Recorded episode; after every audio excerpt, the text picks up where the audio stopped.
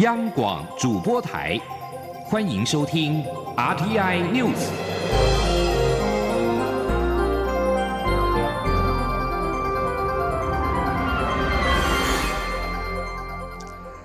各位好，欢迎收听这节央广主播台提供给您的 RTI News，我是陈子华。蔡英文总统在今天前往东部市岛空军防空飞弹指挥部的天宫飞弹战备，以及陆军花东防卫指挥部的反空降机缩短距离演练，希望透视。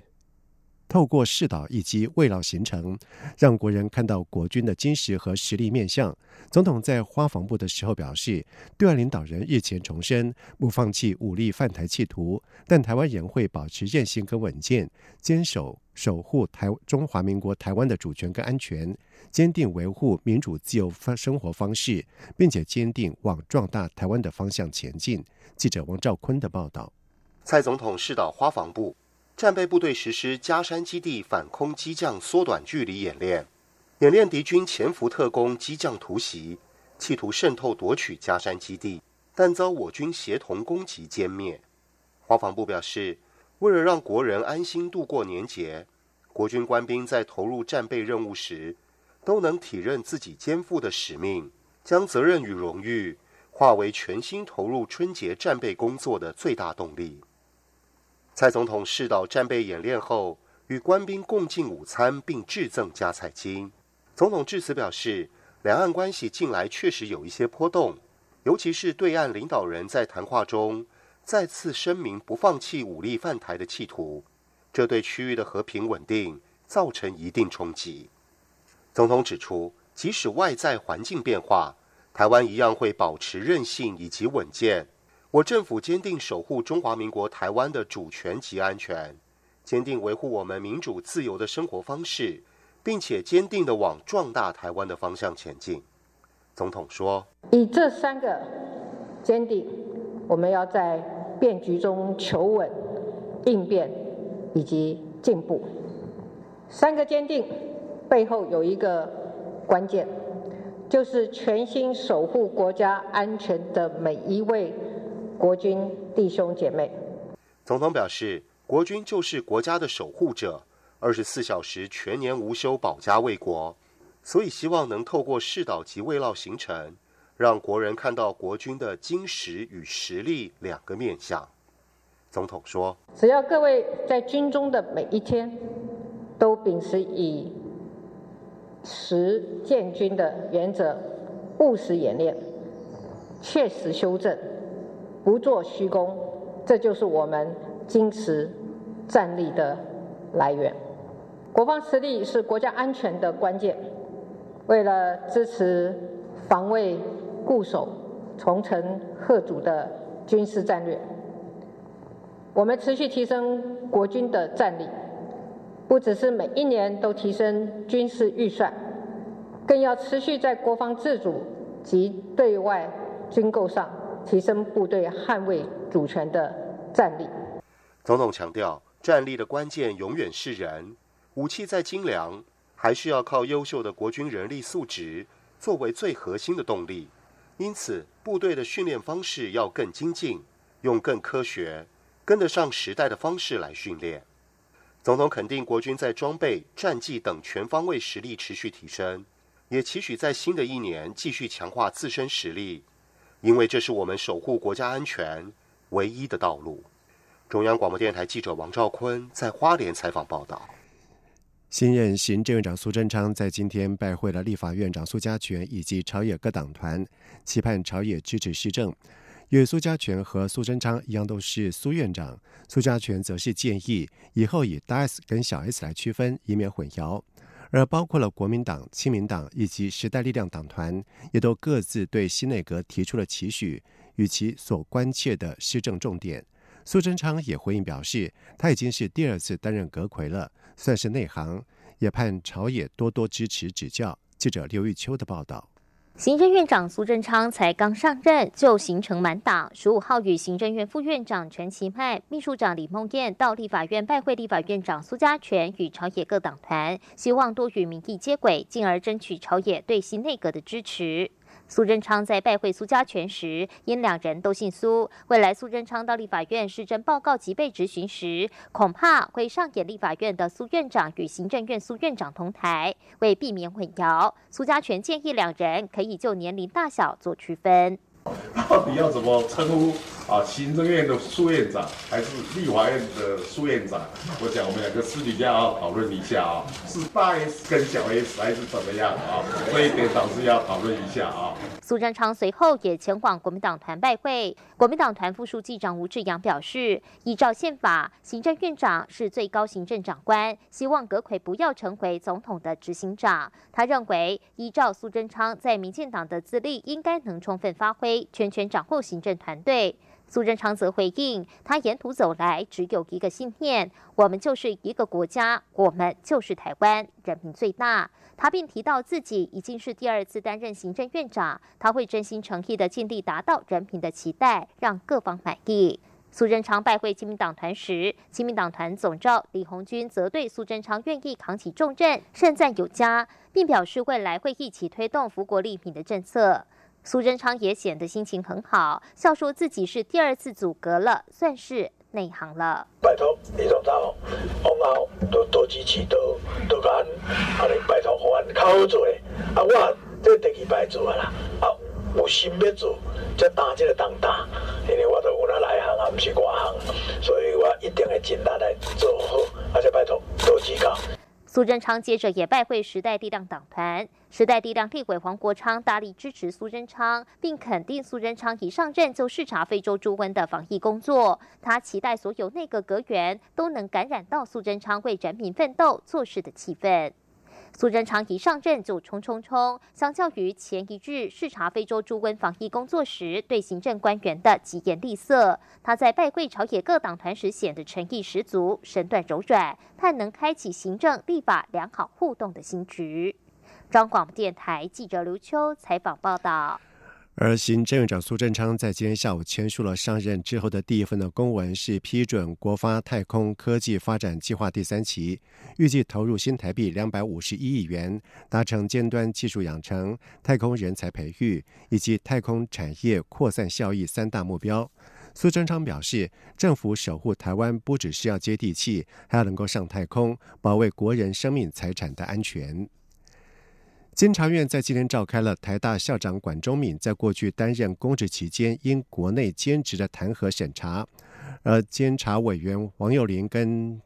蔡崇义调查发现，管中敏在政委员任内时是持续以匿名的方式常态性为一周刊撰写社论。监察院在今天以七票对四票通过了弹劾管中敏。记者王维婷的报道。监察委员王幼林和蔡崇义接获检举，指台大校长管中敏在二零一二年二月六号至二零一五年二月三号担任政务委员、经建会主委和国发会主委期间于国内兼职。王幼林和蔡崇义立案调查后发现，管中敏在担任政务人员期间，每个月固定领受一传媒台湾分公司新台币五万元，每半年增付两万五千元，每年约六十五万元，匿名撰写社论公稿。交给一周刊，在担任政务人员三年期间，共获取一百九十万元的报酬，违反公务人员服务法公务员禁止兼职的规定。监察院十五号以七票对四票通过弹劾管中敏。查案监委王幼玲说：“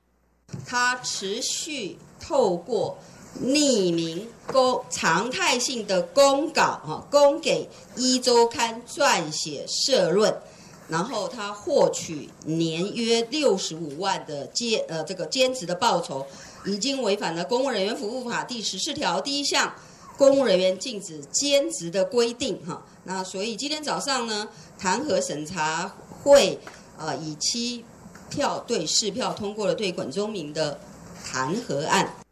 全序部曾经就公务员兼职规定作出函示，公务员在不妨碍其工作或不设职务时，得投书媒体赚取稿费，但必须符合偶一为之、非经常固定及赚取薄利等要件。监委蔡崇义指出，管中敏每个月固定领五万，且会预扣所得税，可见是固定持续长期领取。蔡崇义也表示，一传媒的承办人已经离职，所以不知道管中明写了几篇。但是这段期间的社论很少跟国家政策无关，他认为这就是兼职。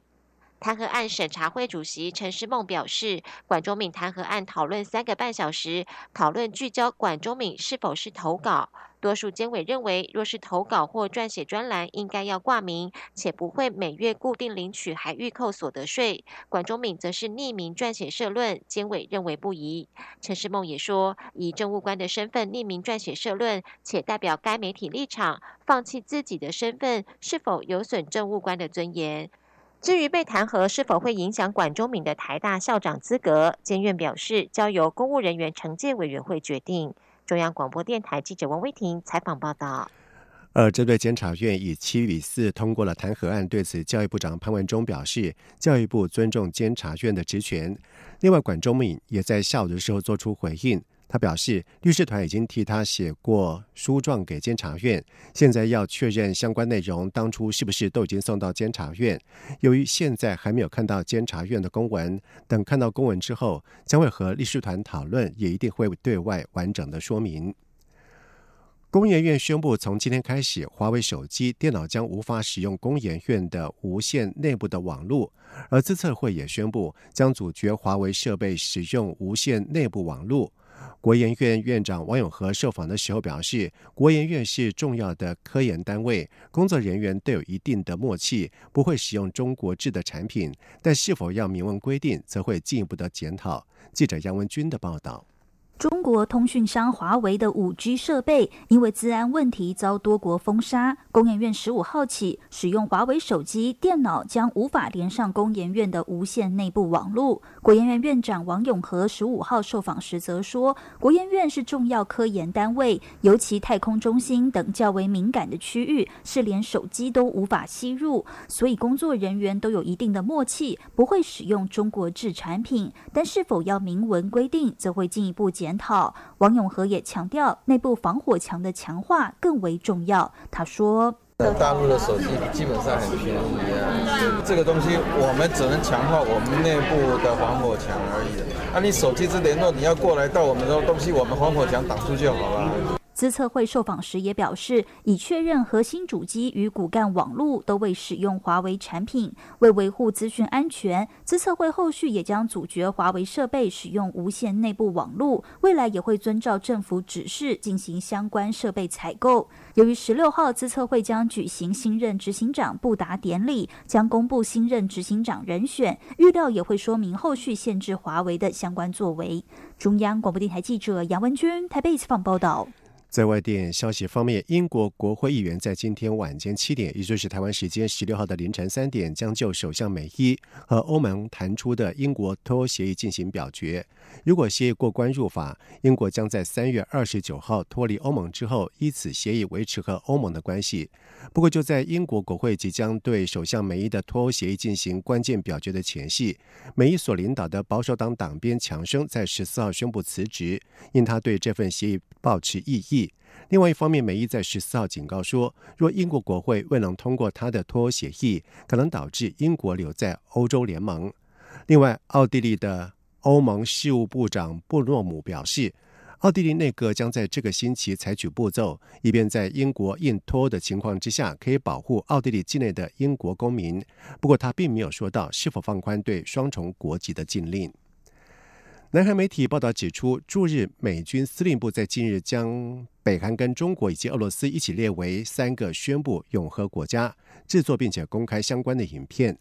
南韩朝鲜日报在今天在头版指出，在此之前，美国虽然部分承认北韩的核能力，但正式将北韩跟中俄一起列为三个宣布永和国家，尚属首次。有担忧表示，这可能是美国意图将政策方向转向所谓的核冻结，也就是认可北韩永和，仅废弃洲际弹道飞弹以及未来核生产设施等等，而非持续施压要求北韩实现彻底的非核化。同时，报道表示，美国类似这样的立场变化，在近日来透过多种的管道表露。美国国务卿蓬佩奥在十一号也谈到，对北韩非核化谈判的目标称，终极目标是保障美国国民的安全。以上新闻由陈子华编辑播报，这里是中央广播电台台湾之音。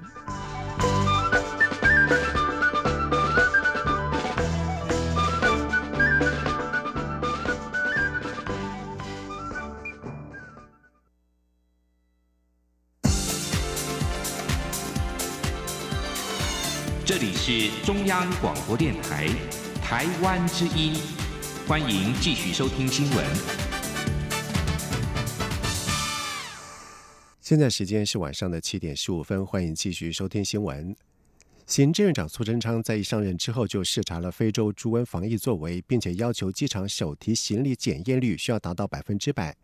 而对此，内政部长徐国勇在今天表示，内政部将紧急采购 X 光机，也不排除先用租借的方式，在 X 光机全数到位之前，会先调派警力支援航空检查局，以人工检查的方式来查验。记者刘品希的报道。行政院长苏贞昌十四号前往桃园机场检视防疫非洲猪瘟的情况，除了当场指示手提行李必须百分之百检验，并质疑防疫宣导海报字体过小。对此，内政部长徐国勇十五号受访时表示，苏贞昌视察机场结束后，在车上打电话给他，要求内政部与农委会必须全力配合。他回复表示没有问题，警政署跟航空警察局会全力配合。徐国勇指出，手提行李要达到百分之百检验，必须紧急采购 X 光机。内政部会以紧急采购的程序，尽快完成采购，也不排除先租借 X 光机。在 X 光机完成采购前，航警局会以人工检查的方式检验手提行李。他将调派九十多名警力支援。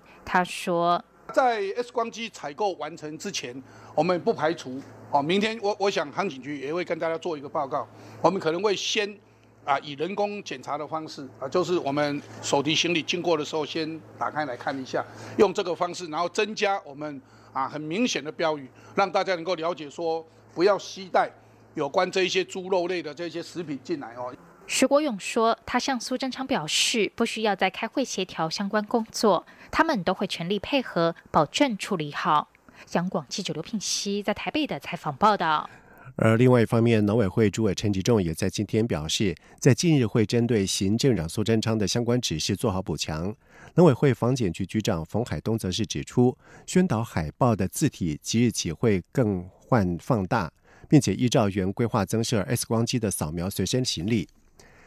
因应台商回台需求，经济部工业局在今天表示，已经盘点出未来三年可以提供一千三百零八公顷的产业用地，相当于五十座大安森林公园的面积，回流土地供给无余。而至于股王大力光扩厂寻地一年未果，工业局表示，在上个周末已经和台中市经发局做过讨论，将会共同协助大力光找到合适的土地。记者谢嘉欣的报道。美中贸易战成台商回流契机，政府高度重视，并推出欢迎台商回台投资行动方案，引导台商归于返乡。经济部工业局局长吕振华十五号与媒体参叙指出，政府会持续提供各方面协助，包括业界关心的土地供给，并非问题。吕振华表示，透过跨部会协调，盘点经济部、科技部、地方政府、国有财产署等单位土地，未来三年内可提供一千三百零八公顷产业用地，约莫是五十座大安森林公园的大小。其中可立即提供设厂使用的土地约四百四十一公顷，以工业局所属的两百一十七公顷最多，其次为科技部、地方政府。尽管土地供给无余，但却也出现光学镜头厂台湾股王大力光扩厂用地寻觅一年仍无所获的问题。吕振华指出，大力光扩厂需求持续，除了在民间自行购地，另一方面也透过政府找地。不过，因考量产业特性、模具精密度、往返距离而作罢。但目前厂商也已相中金科三期的土地，经济部与台中市政府会共同协助业者赶紧找到合适土地。他说：“上个礼拜六，我刚好用到台中的时间，也跟他的新的金发局的局长有讨论做这样的议题。好，那金发局局长他是觉得说这样对产业是有帮忙。啊，那而且他们对产业的发展也非常的重视，他回去会跟市府的呃各相关的局处，还有呃市长、副市长等等来进行做。”报告来努力去做协助。吕振华并提到，政府每周都会审查回流投资案。一月以来，已审查通过的案件包括智邦科技、庆丰富以及一家不便透露名字的上市柜电子业者。中央广播电台记者谢嘉欣采访报道。另外，经济部工业局在今天举行了媒体参叙，局长吕振华向媒体说明了十四号对外预告的产业创新条例部分条文修正草案。他表示，在今年修法有两大重点，除了先前行政院会已经通过有关投资智慧机械设备、五 G 设备者可享三加一年投资递减的内容之外，另外一大重点就是因应产创条例在今年底即将落日，经济部希望将相关的租税减免，包括了员工的的奖励股票、天使投资、个人投资新创等全数延长十年。吕振华并且指出，为了鼓励产业能够加码研发，经济部拟提高研发递减的比例，由当年度可递减百分之五，或三三年内皆递减百分之十，再各自增加五个百分点。另外，这次的修正案当中也加入了人才培育递减项目，会比照目前的研发递减办理，来鼓励产业创新，培训优质的人才。台湾和新加坡影视合作再跨出了新的一步。由王小弟担任的总监制兼总导演，集结了台新两地的资金、导演、编剧群以及演员，共同合制的《你那边怎样，我这边 OK》戏剧作品正式的开拍。而该作品在未来将会在台湾跟新加坡播出，让彼此观众看到两地旺盛的创作生命力。记者江昭伦的报道。文化部影视局近几年积极鼓励跨国合拍共制，《你那边怎样，我这边 OK》就是最新例子。该剧由台湾的周八郎创意执行，携手新加坡新传媒集团与台湾电视公司共同出资制作，从新加坡与台湾各自的视角讲述同一件跨国 ATM 土超社会案件，由两地导演、演员与编剧群各自创作拍摄，却也相互合作的全新模式，让这场跨国合拍作品有更多深入的交流。参与演员部分，台湾方面有蓝正龙、蓝心湄、曾之乔、曾沛慈、刘冠廷等人。新加坡演员代表则有陈罗密欧、陈炯江、沈凌晨等。十五号开镜记者会上，文化部长郑丽君也到场支持。郑丽君表示：“你那边怎样，我这边 OK。”是文化部影视局补助的旗舰作品，同时获得国发基金与中信创投的支持，包括警政署、财政部、交通部也都参与协拍。希望透过这次的合作，进一步搭起台湾与新加坡影视文化交流合作的桥梁。郑丽君说：“今天这个旗舰作品。”牵起更重要的一个友谊的桥梁。我们透过两地的合作，透过戏剧，让我们彼此看见啊彼此啊精彩的啊创作的生命力。新传媒首席内容创作官梁霞明表示，这是新传媒跨足国际市场的一次新尝试，很高兴也很荣幸与台湾团队合作，有机会让两地的观众看到彼此优秀的作品。梁霞明说：“我们希望借着这次的合作，能够嗯。”把我们的戏剧推到更大的国际市场，让台湾人看到新加坡，让新加坡人看到台湾。你那边怎样？我这边 OK。一月正式开拍后，预计今年下半年在台湾与新加坡两地电视频道播出。中国编台记者张超伦台北怎么报道？在外电消息方面，南韩在今天发布《二零一八国防白皮书》，删除了北韩政权和军队是主要敌人的表述，也删去遏制北韩挑衅的杀伤链系统以及大规模惩罚报复计划等可能刺激北韩的军事专案名词。南韩二零一六国防白皮书曾经表示，北韩的核岛等大规模杀伤性武器、网络攻击。恐怖袭击对国家安全构成严重的威胁。只要这些威胁持续下去，作为其主体的北韩政权跟军队就是我们的敌人。国防白皮书也提到，南北韩曾经在军事对峙与和解合作之间来回摇摆，但是二零一八年三度举行高峰会谈，北韩美国高峰会谈也首次成型，为朝鲜半岛非核化营造了崭新的安全环境。国防白皮书还指出，北韩组建专门执行暗杀任务的特种作战部队，并将特种兵作为独立军种，不断发展壮大特战能力。另外，国防白皮书也指出，南韩现有超过五十九点九万的正规军，到二零二二年裁减到五十万。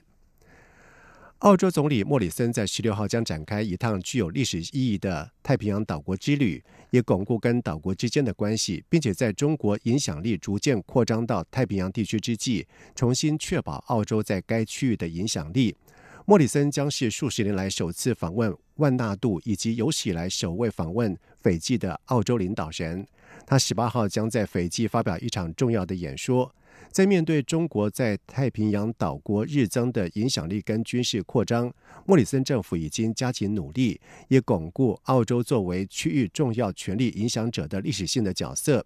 而负责国际发展及太平洋事务的助理次长拉斯顿则是表示，莫里森此行将聚焦在安全、经济以及文化合作的关系。接下来进行今天的前进新南向。前进新南向。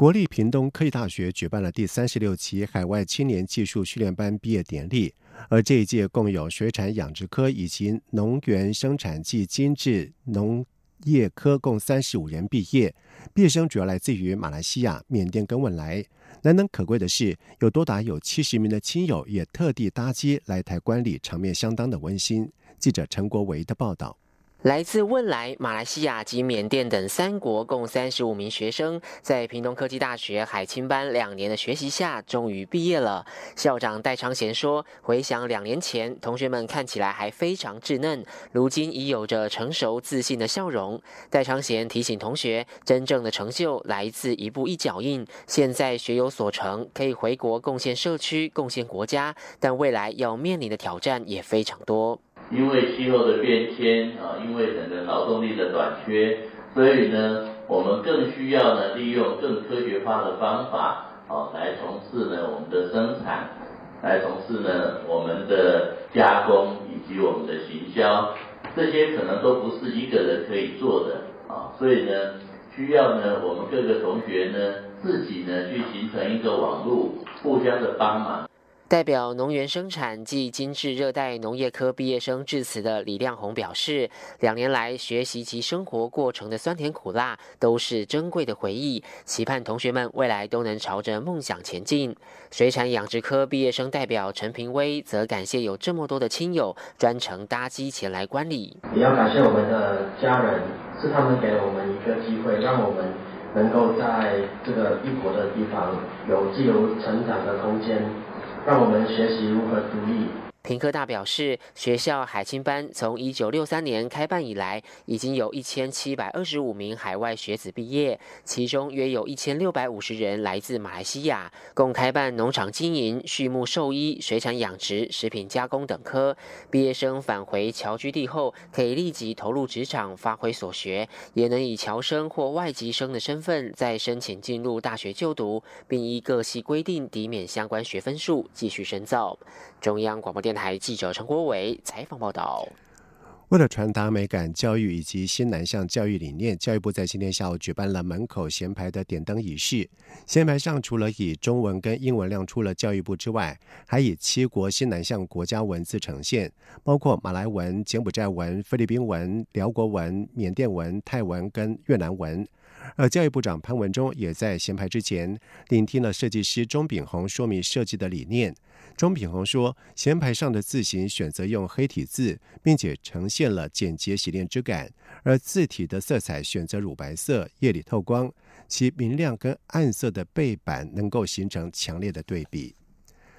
为了深化台湾跟菲律宾合作而成立的菲律宾台湾教育中心，在去年交出了亮丽的成绩单，成功让一千多名的非国学生接触华语，并且促成台非教育界人士多场的交流。菲律宾台湾教育中心是由中华民国教育部委托国立中山大学办理，在二零一七年九月在马尼拉设立，二零一八年一月搬迁到奎松市亚洲三十一大学，致力推动华语教学、培育华语师资，并且促进台非学术的教育交流。而专案经理黄泽祥表示，二零一八年接触了许多的菲律宾人，他们从来没想过有机会可以学习华语。菲律宾台湾教育中心因应新南向政策，提供了免费的华语教学，对他们的人生跟未来都有相当程度的帮助。而菲律宾台湾教育中心将在三月二号到七号办理六天五夜的华语研习营，预计邀请二十名当地的学生跟教职员到台湾学习华语。行程包括华语学习、台南美浓、高雄景点的观光体验、美食跟传统文化活动。以上新闻由陈子华编辑播报，这里是中央广播电台台湾之音。